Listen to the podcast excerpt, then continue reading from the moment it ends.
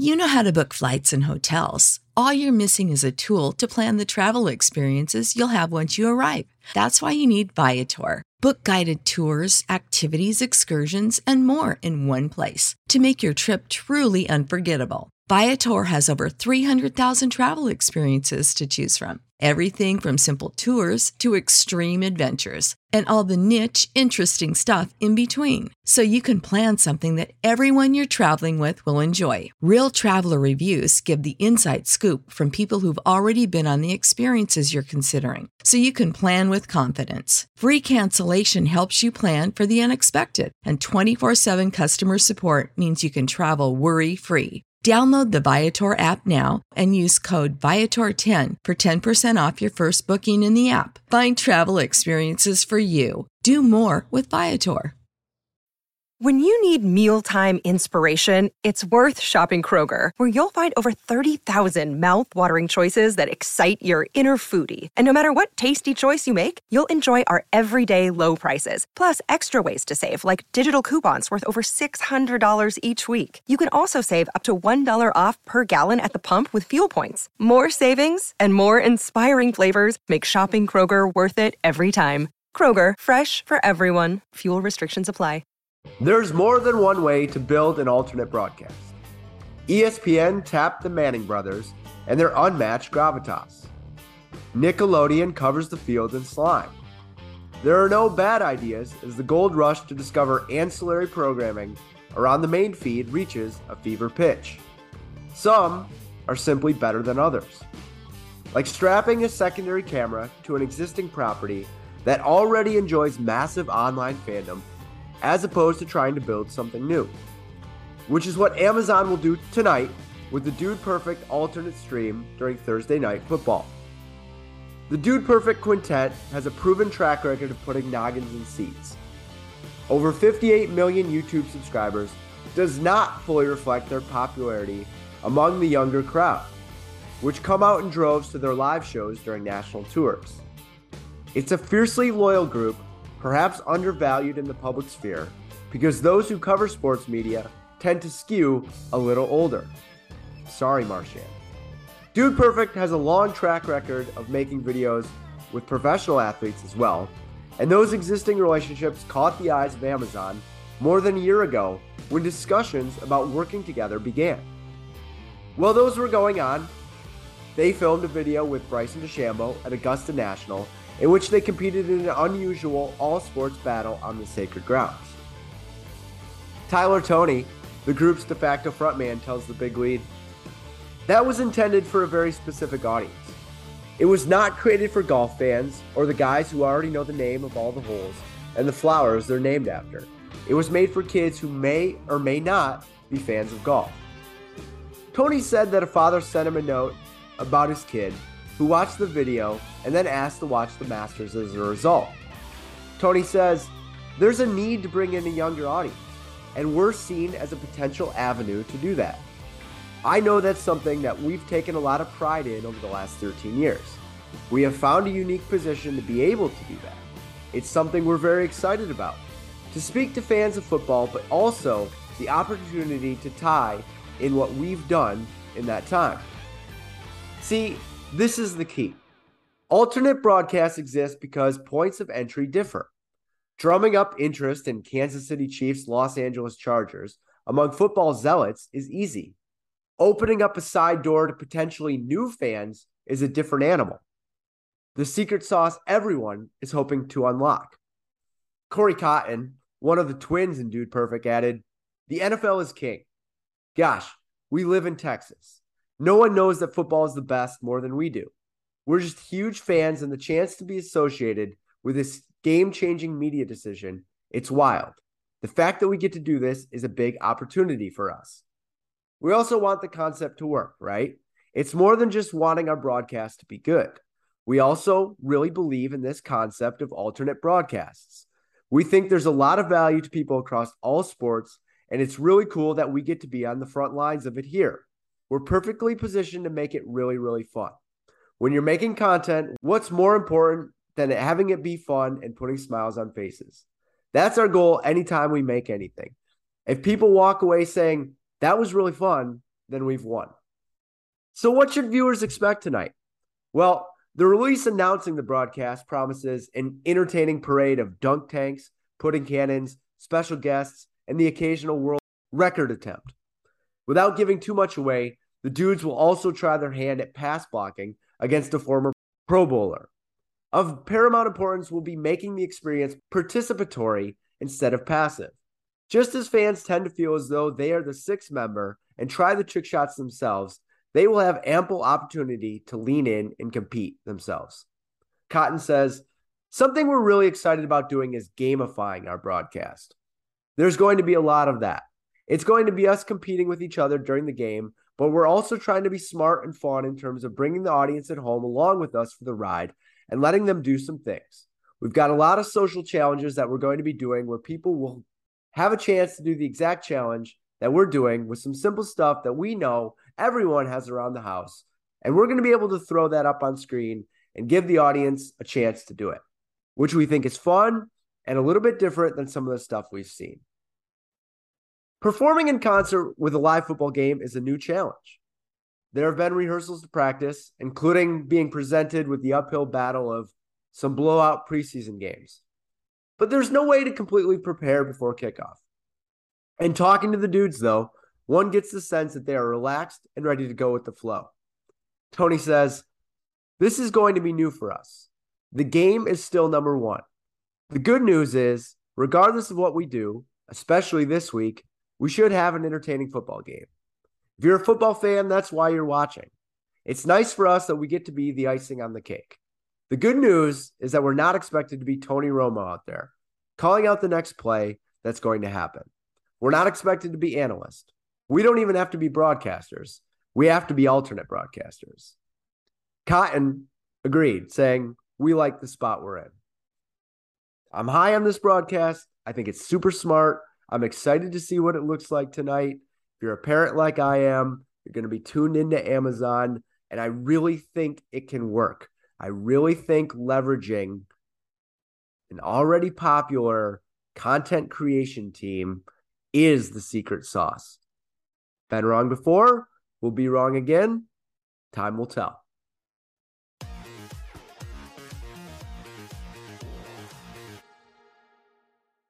I am Liam McEwen here with Kyle Koster. We are the Big Leads official betting experts in a manner of speaking. Last season, last N F L season, we picked every game on the schedule for all of the regular season, all of the playoffs leading up to the Super Bowl, and we did all right. We went uh, about fourteen games over five hundred, if I recall correctly. And you know what? That's pretty good. That was our first year doing it. We're very excited for year two. So here we are discussing the results of our first week as betting experts for the twenty twenty-two N F L season. And we went a clean eight and eight. You know what they say? You can't win the season in the first week, but you can definitely lose it. And we did not lose it. We didn't win it, but we definitely did not lose it. I'm very excited. I'm feeling good about where we're at. I know Kyle is too. And so we'll just get right into it with our best bets for this upcoming weekend, week two. Uh, for me, one bet I have my eye on is the Bengals favored by seven points over the Cowboys. That is a very low line for what happened to the Cowboys this weekend. They lost multiple key contributors and, of course, are without Dak Prescott for at least a month. Up to two months. Jerry Jones sounded pretty optimistic this morning, but he usually does. So seven points. I mean, the Bengals, the Bengals are coming off a pretty brutal loss to the Steelers here. They're upset. I'm sure they're very angry about how that went down. I anticipate a pissed off Joe Burrow equaling a very productive Joe Burrow. Meanwhile, the Cowboys front, it seems like Cooper Rush is going to be filling in for Dak Prescott. He did so last year against the Minnesota Vikings when Prescott hurt his calf, and he played well. He threw up uh, threw a one touchdown, one pick, three hundred twenty-five yards. Definitely acceptable. But these are still the Bengals. They have one of the best offensive groupings in the N F L. Rush did all of that last year with what appears to be a better Cowboys team than this year. They let go of Amari Cooper. They still don't have Michael Gallup after he tore his A C L. I just think the Bengals are going to walk in there and dominate. I think the Cowboys are still going to be reeling. They're going to be on their heels a little bit after, uh, you know, an awful week one where everything that went wrong and everything that could have gone wrong absolutely went wrong. Seven points, just a touchdown. I don't have that much faith in the Cowboys. It sounds like Vegas has more than I do. I don't anticipate this one being particularly close. It's funny that we're being billed as betting experts because I would argue that such a thing doesn't exist. If people knew who was going to win the games, uh, they wouldn't be sharing that information. Uh, so I love contributing because this is the only form of content you can put out in twenty twenty-two. It has to have a gambling, a gambling peg.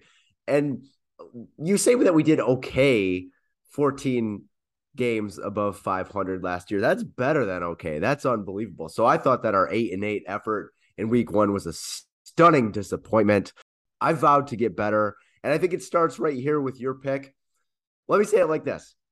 What better situation would you possibly want in picking an N F L football game than the one that's presenting itself with Bengals Cowboys? You have the Bengals pissed off, losing a game that they had no business losing. Joe Burrow kind of having this regression back to the mean and past the mean that I think we think is going to be a one-game blip all season. And then you have the Cowboys who couldn't score with Dak Prescott and now will be forced to score with Cooper Rush. I got to be honest. I don't think they can get to double digits. And if they can get to double digits, there's no way that the Bengals are going to be held under twenty-four. So I look at this bet right here, this game, and I would say, are you guaranteed to win? No, because nothing is guaranteed in life. I, I don't know if that's like Master and Commander, Russell Crowe, something in that vein. They they said that. It, it stuck with me. I have it on a throw pillow. But I think this is the next best thing that you could possibly get because if you lose this bet, I don't think you can be mad about it. I mean, what is it? You laid seven points on one of the best football teams in the N F L versus one that is certainly surrounded by the most question marks at this point. So, Liam, I can't guarantee that we're going to get this one right, but if we got it wrong, we were on the right side. That's a little trick to the trade, too. When it comes to gambling, if you're ever wrong, you can say you were on the right side. It's all bullshit. Okay, let's go. My pick. Let's not overcomplicate things. Best team in football from week one was... well, maybe it was the Bills. But if there's a number two team, it was the Kansas City Chiefs. And they get the Chargers on Thursday Night Football. Amazon. Amazon just sent me a big package. Uh, I had a beach towel in there. There was like an outdoor grill. So I got to promote their product because I am not a responsible journalist. But I would say this one is going to get ugly. And I really mean that because there was all this talk in the offseason that Tyreek Hill's absence would cause Patrick Mahomes to look like whatever that dude is from SpongeBob, or you know, that meme. I we, we're not using that meme enough. That was like big eight years ago. I want to bring it back in whatever form or fashion that we can. No, Patrick Mahomes looked really good. Threw for five touchdowns. Could have thrown for six touchdowns. New weapons, looked awesome. Running the football. They already went on the road and dominated. Meanwhile, you have the Chargers, where I know that they're a trendy Super Bowl pick. I know everybody is in bed and loves the Chargers. Who wouldn't be a fan of Justin Herbert's hair? I know that I am, but they kind of do dumb stuff. They are unrealized when it comes to winning big football games. They didn't make the playoffs last year. They didn't make the playoffs last year. And to make the playoffs, you need to win games like this. I don't think that they're going to win. The line is three and a half.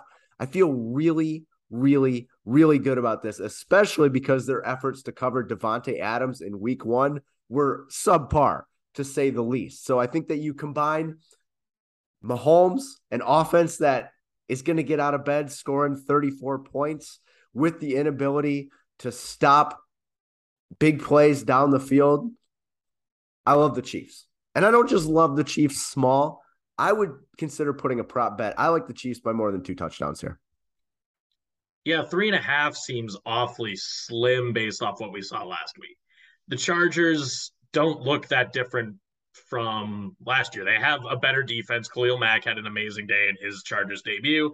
J C Jackson might return, and that could help some of their coverage issues. But it was still one of those Chargers games where it feels like they should have won by at least two more touchdowns, but they didn't due to, you know, weird failed fourth down conversions that were a little bit of a toss-up and some boneheaded defensive plays. Justin Herbert is still that guy. It still feels like the Chargers have a little ways to go before they really learn how to win, which sounds like a cliche, but when you're going up against, you know, the Chiefs, who have already won a Super Bowl under Patrick Mahomes, they have, you know, deep playoff runs ever since he came to quarterback. That's the sort of thing that really matters. And it does feel a little bit, you know, reading between the lines, that the Chiefs were a little mad about all the noise this year because they didn't have any reason to dump five touchdowns on the Cardinals like that. And yet they did. It was an absolutely dominant performance. And it makes you wonder, you know, without Hill, it seems like Mahomes is taking that next step where they just covering one guy really well ain't going to fix anything. You know, you can throw all you want at Travis Kelce and Mahomes is just going to throw to everybody else. So, you know, and then there's the fact that uh, Chargers home field advantage doesn't exist in the classic sense of the term. I love three and a half. I agree with you. You know, you want to fiddle with that line a little bit. I think they'll win by at least a touchdown. And the Chargers, they aren't a bad team, but they still have a ways to go. That's that. That's where I'm at on it, and I love that pick. The next one I'm feeling real good about, and this one I think might come back to bite me, but I just really can't shake the feeling I've got in my bones, just like any other good bettor, uh, that the Vikings, who are two-point underdogs at Philadelphia, are going to go to start this season two and oh. Betting on Kirk Cousins, brutal, brutal, brutal, brutal, brutal thing to do last year. This year, Kevin O'Connell, great offensive coordinator, absolutely destroyed the Packers in week one. Shocking, absolutely, truly shocking. But it wasn't necessarily the offense that was shocking. I think everybody was pretty on the nose as far as that the offense would improve with a greater, with a better system. Cousins made the throws he was supposed to make this time, easy peasy. But it was their defense that really surprised me. Aaron Rodgers is still Aaron Rodgers, even if he doesn't have the weapons that we're accustomed to him having. It's still hard to keep that guy to one hundred ninety-five yards and no touchdowns, no matter what the offense surrounding him is like. That's hard to do. And the Vikings, they've just, they they dominated up and down the field all day. And now the Eagles, the Eagles had a similarly excellent offensive day against the Lions in week one. Their defense was much more concerning than the Vikings was. The Eagles were up by seventeen at one point against the Lions, and they let them come back. And it wasn't even a result of a surprise Dan Campbell onside kick. They caught that, and it didn't work. They still blew, a, they almost blew, I should say, a seventeen-point lead, squeaked out with a three-point win and a Lions backdoor cover. And I just got, I mean, that kind of uh, defensive performance against a Lions team that everybody agrees is subpar offensively, even if they've got weapons, is worrying against the Vikings for their uh, worrying in uh, when you're looking forward to their matchup against a Vikings team that has one of the best receivers in the N F L and one of the best running backs in the N F L. So I think that, you know, the line is so slim, it's sort of a pick'em game, which is always a little bit of risky business to go into, especially when it's the Vikings, and it's the Vikings in prime time. Kirk Cousins has had his issues in every regard, but I just, I just really feel good about this one. I think that the Vikings are being a little overlooked with this, and I think that if you wanted an upset pick for the week, this is probably the upset pick to make. You will not find a bigger Vikings fan in the world than me. I believe in this team so much. If I did gamble, I don't. But I would put some money on the Vikings to win the Super Bowl, or at the very least, to at least have them serve as the N F C representative in the Super Bowl. The other team I kind of like sneakily in the N F C is the team they're playing, the Eagles. So I think this will be a really good barometer game. That's right, a barometer game. Take that, all you meteorologists out there. If you love weather, if you love barometric pressure, you're going to love what's going on between these two teams. I think that Kirk Cousins is good. I don't care. I know that he dresses like he shopped at Kohl's going back to school. Uh, we love him. He's a classic Western Michigan guy. Yeah, Justin Jefferson might be the best receiver in football. Honestly, like, he gets so open. Like, it's so weird. It's like he gets thrown the football and you're like, who could possibly be guarding him, because he's in a different zip code. And I think that Cousins has been underrated for such a long time because he is so specifically aggravating, and he does have his flaws and his foibles. that people forget how good he actually is on the whole. Like, you look at his numbers, he's really good. And this offense is going to continue to score points. Dalvin Cook, still a workhorse back. Uh, new coaching will definitely help them a lot this season. I don't think that the Packers suck, and I wasn't shocked to see this result in game one. I think this was the lock of the century. Me, I knew that the Vikings were going to go out and murder the Packers. I think the Vikings are arguably the best team in the N F C and will continue to prove it. Yeah, the Lions. The Lions should not be – okay, yep, let's go. Write it down right now. Vikings, best team in the N F C. I'm saying it right now. The Vikings are going to win the division. The Vikings are going to win thirteen games this year. Scoff if you want. Scoff if you want. Well, it's on the record. We'll be able to go back and check it. Like I said, I'm so high on Kirk Cousins. Uh, it's as if he I put him in C B D form and snorted him, and that's fine. thirty-five points against the Lions is not great. And I think opening the door to that comeback, I mean, let's not forget that Jared Goff is still the quarterback of the Lions. That's not awesome as a rule.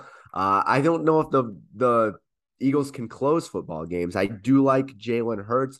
I just don't really trust the whole operation there. And I know, yes, first-year coach in Minnesota, but this Nick Sirianni thing, not sold on – his close game and his late game execution.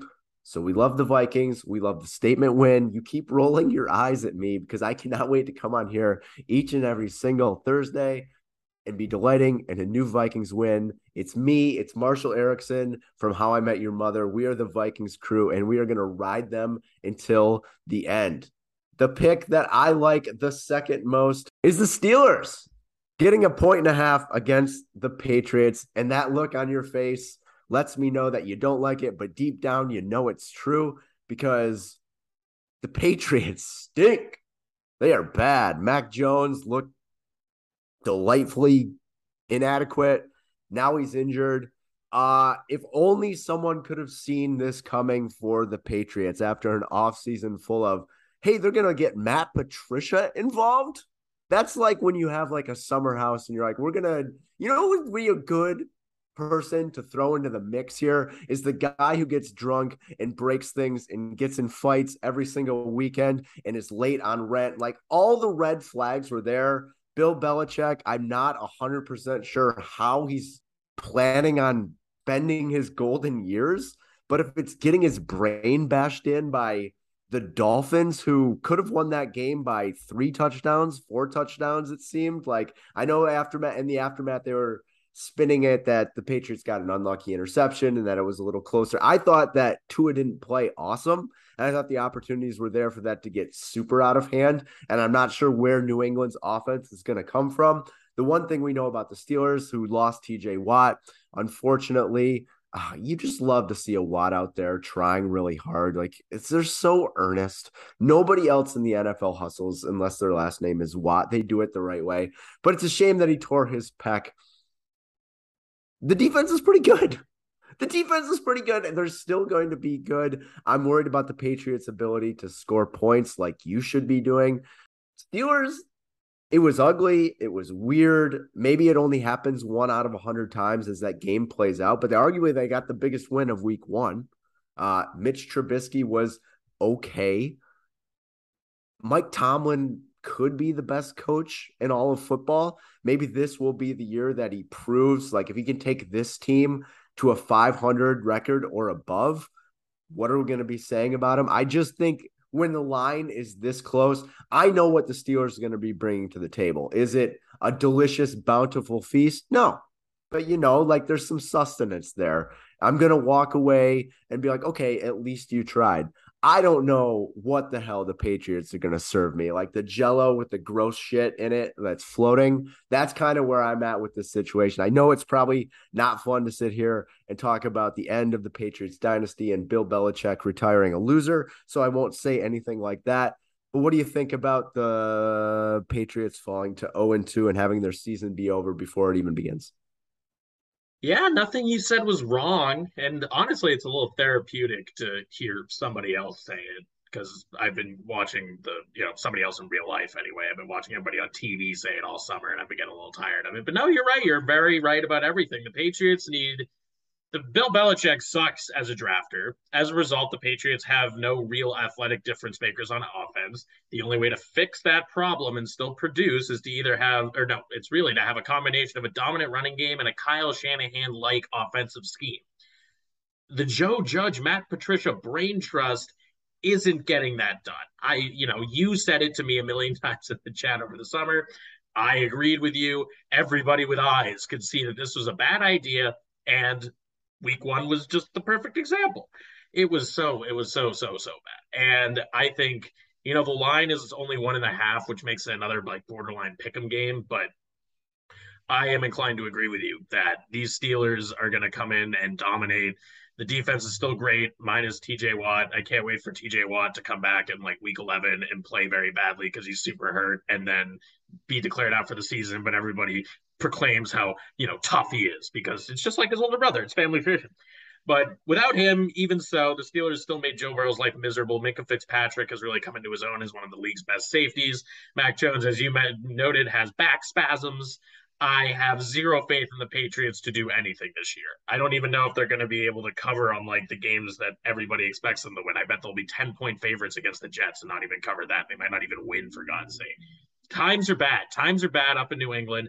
I do not, they are not a good team. I mean, it's straight up. That's, that's as simple as it is.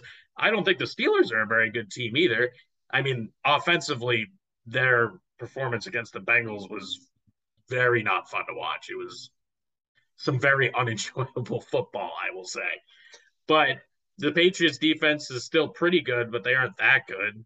Um, yeah, there's no hope. I really like the pick, and I don't think – and, I mean, really the overarching factor for me here is that the Steelers – I think they've been waiting for this moment for a while now. The Patriots booted them out of the playoffs with Tom Brady a lot over the Ben Roethlisberger years.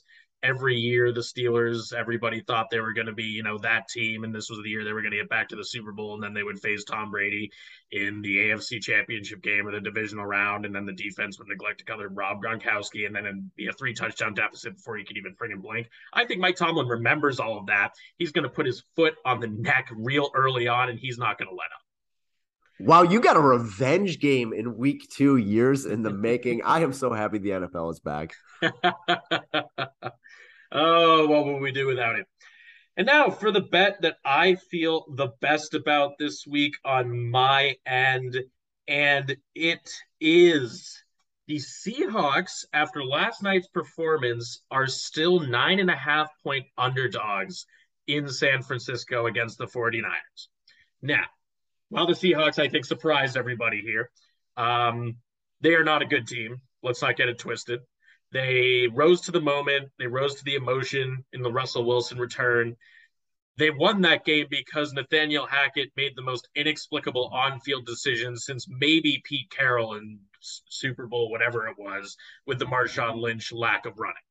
I think so. They should have lost that game. Geno Smith was way better than everybody thought he would be, because the perception of Geno Smith is that he's a perennial backup who is also very unlucky at the same time, which usually it's one or the other, not both. Uh, but he still didn't, you know, he didn't light up the scoreboard. He just made the throws that he needed to, and the Broncos had a few inexplicable busted coverages. So that's why the Seahawks aren't very good. The Niners, you can't take anything away from the Niners after they played in a friggin' hurricane in Chicago. Really difficult to have any solid conclusions of their team uh, based off of that.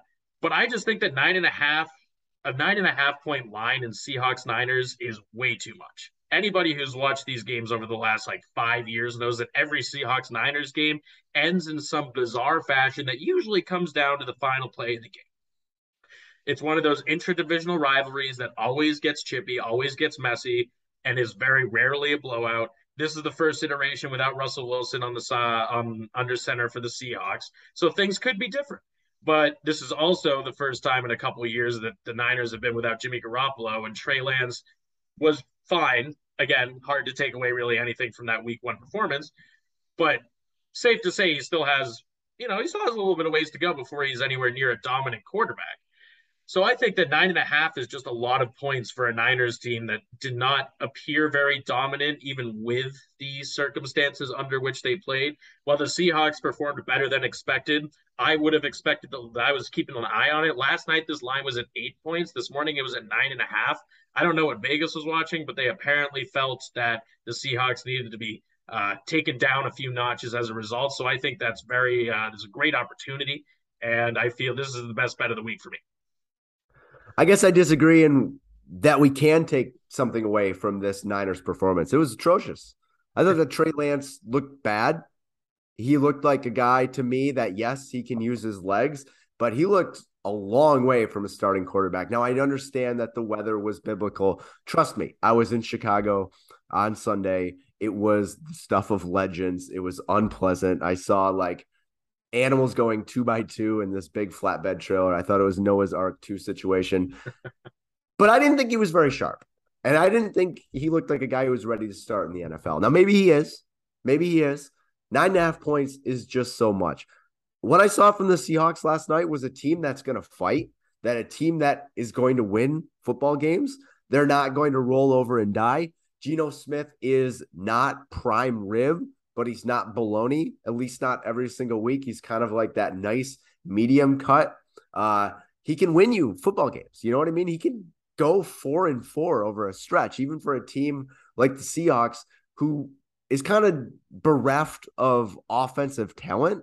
I think they can kind of patchwork things and at least be competitive, maybe not win every game, but I just don't see them getting explosively blown out, because where is this offense going to come from on San Francisco's end? Yes, you might have the most creative offensive mind in the game calling plays, but if his conduit to the field is Trey Lance, I'm not one hundred percent sure that that can be executed, okay? I wouldn't like this line if Jimmy Garoppolo was starting. I still think it should be like in the five and a half, five and a half, six range. It's just so many points. And ten, ten total points against the Bears.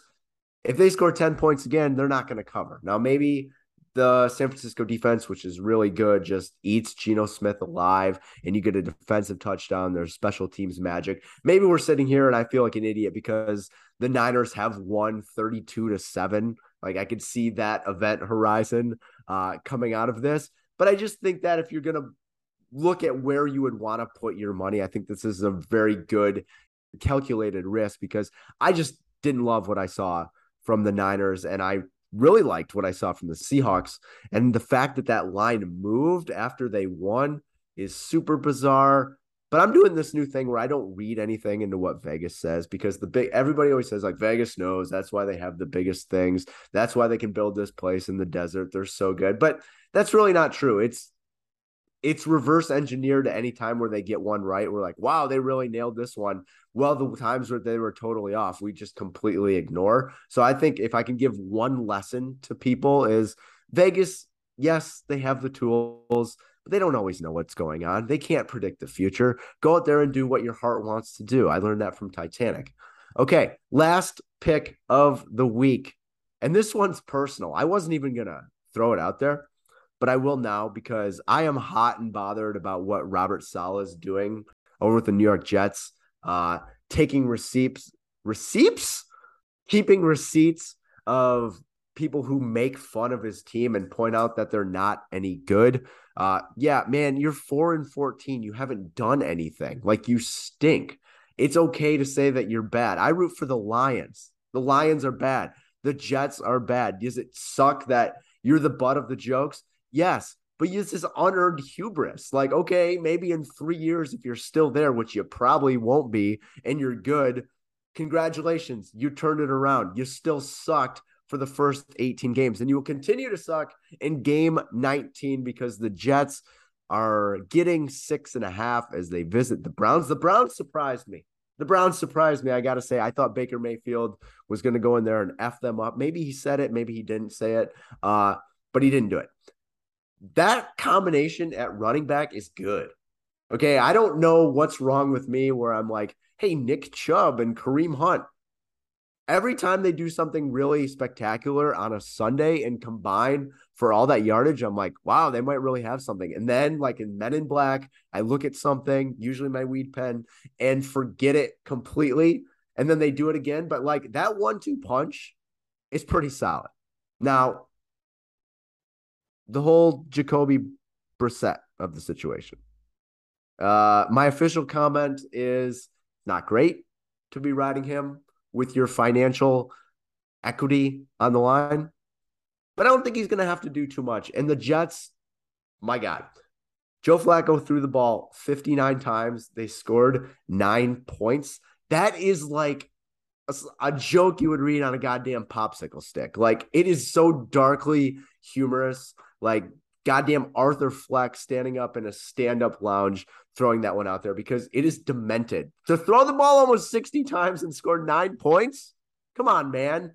Robert Saleh, loser mentality. I hate it. I'm taking it personal. Like, I am fired up about this, and it's probably clouding my judgment, but I want to see the Browns go out there, absolutely mollywomp the Jets.